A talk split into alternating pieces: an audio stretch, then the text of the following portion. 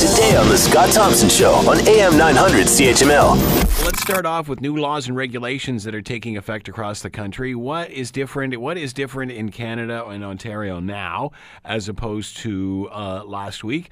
Let's bring in Christo Aivalis, Social Sciences and Humanity and Humanities Research Council, postdoctoral fellow in history at the University of Toronto. He is with us now. Christo, thank you very much for taking the time to join us. Happy New Year. Happy New Year to you. So, uh, what stands out as the biggest change for you as we head into 2018? You know, I think you know there's there's a lot of big ones, but I think you know the one that'll probably have the, the biggest impact um, is probably the minimum wage increase here in Ontario. Um, you know, it's uh, something that people have fought really hard for, um, and it's uh, you know it's going to be an important political piece going forward this year, as you know politicians for and against it, you know, debate its merits. Um, so I think, like as a newsmaker, that's probably the biggest one, uh, you know, on the list.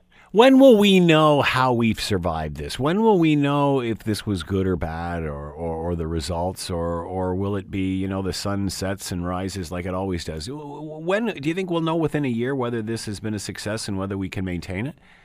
I mean, I'm not sure. Within a year, you might start to see some trends. The difficulty in that is that it could be hard to isolate. Maybe the economy's booming, and you know people could say, you know, the minimum wage increase, you know, we we succeeded in spite of that. Conversely, people could say that, you know, the minimum wage caused that boom.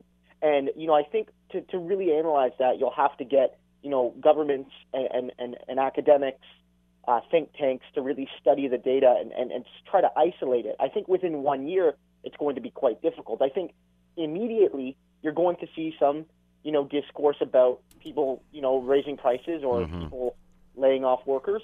Uh, you'll also see some things about, you know, maybe workers coming forward saying, look, for the first time ever, I never had to visit a food bank to feed my kid. Mm-hmm. So these anecdotal things might well, you know, shape the narrative in the immediate term. But whether or not it succeeds, um, I think we're going to wait. But one thing I'm pretty confident about is that it won't be catastrophic, hmm. and I think that'll be and that'll probably uh, be something I'd, I'd, be confident. In. Christo, do you think it will be ever? It will ever be crystal clear? I mean, will there always be extenuating factors which could, you know, le- you know, take the discussion one way or the other? Will it ever be that clear?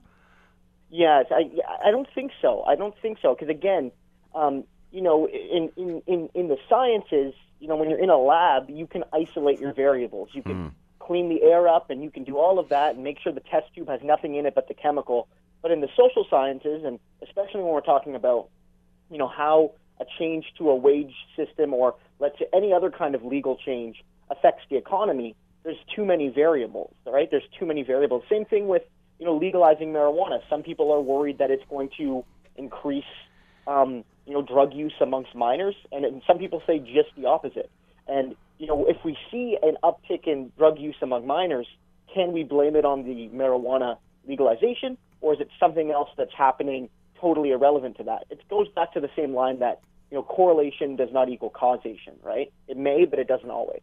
Want to hear more? Download the podcast on iTunes or Google Play and listen to the Scott Thompson Show weekdays from noon to three on AM 900 CHML.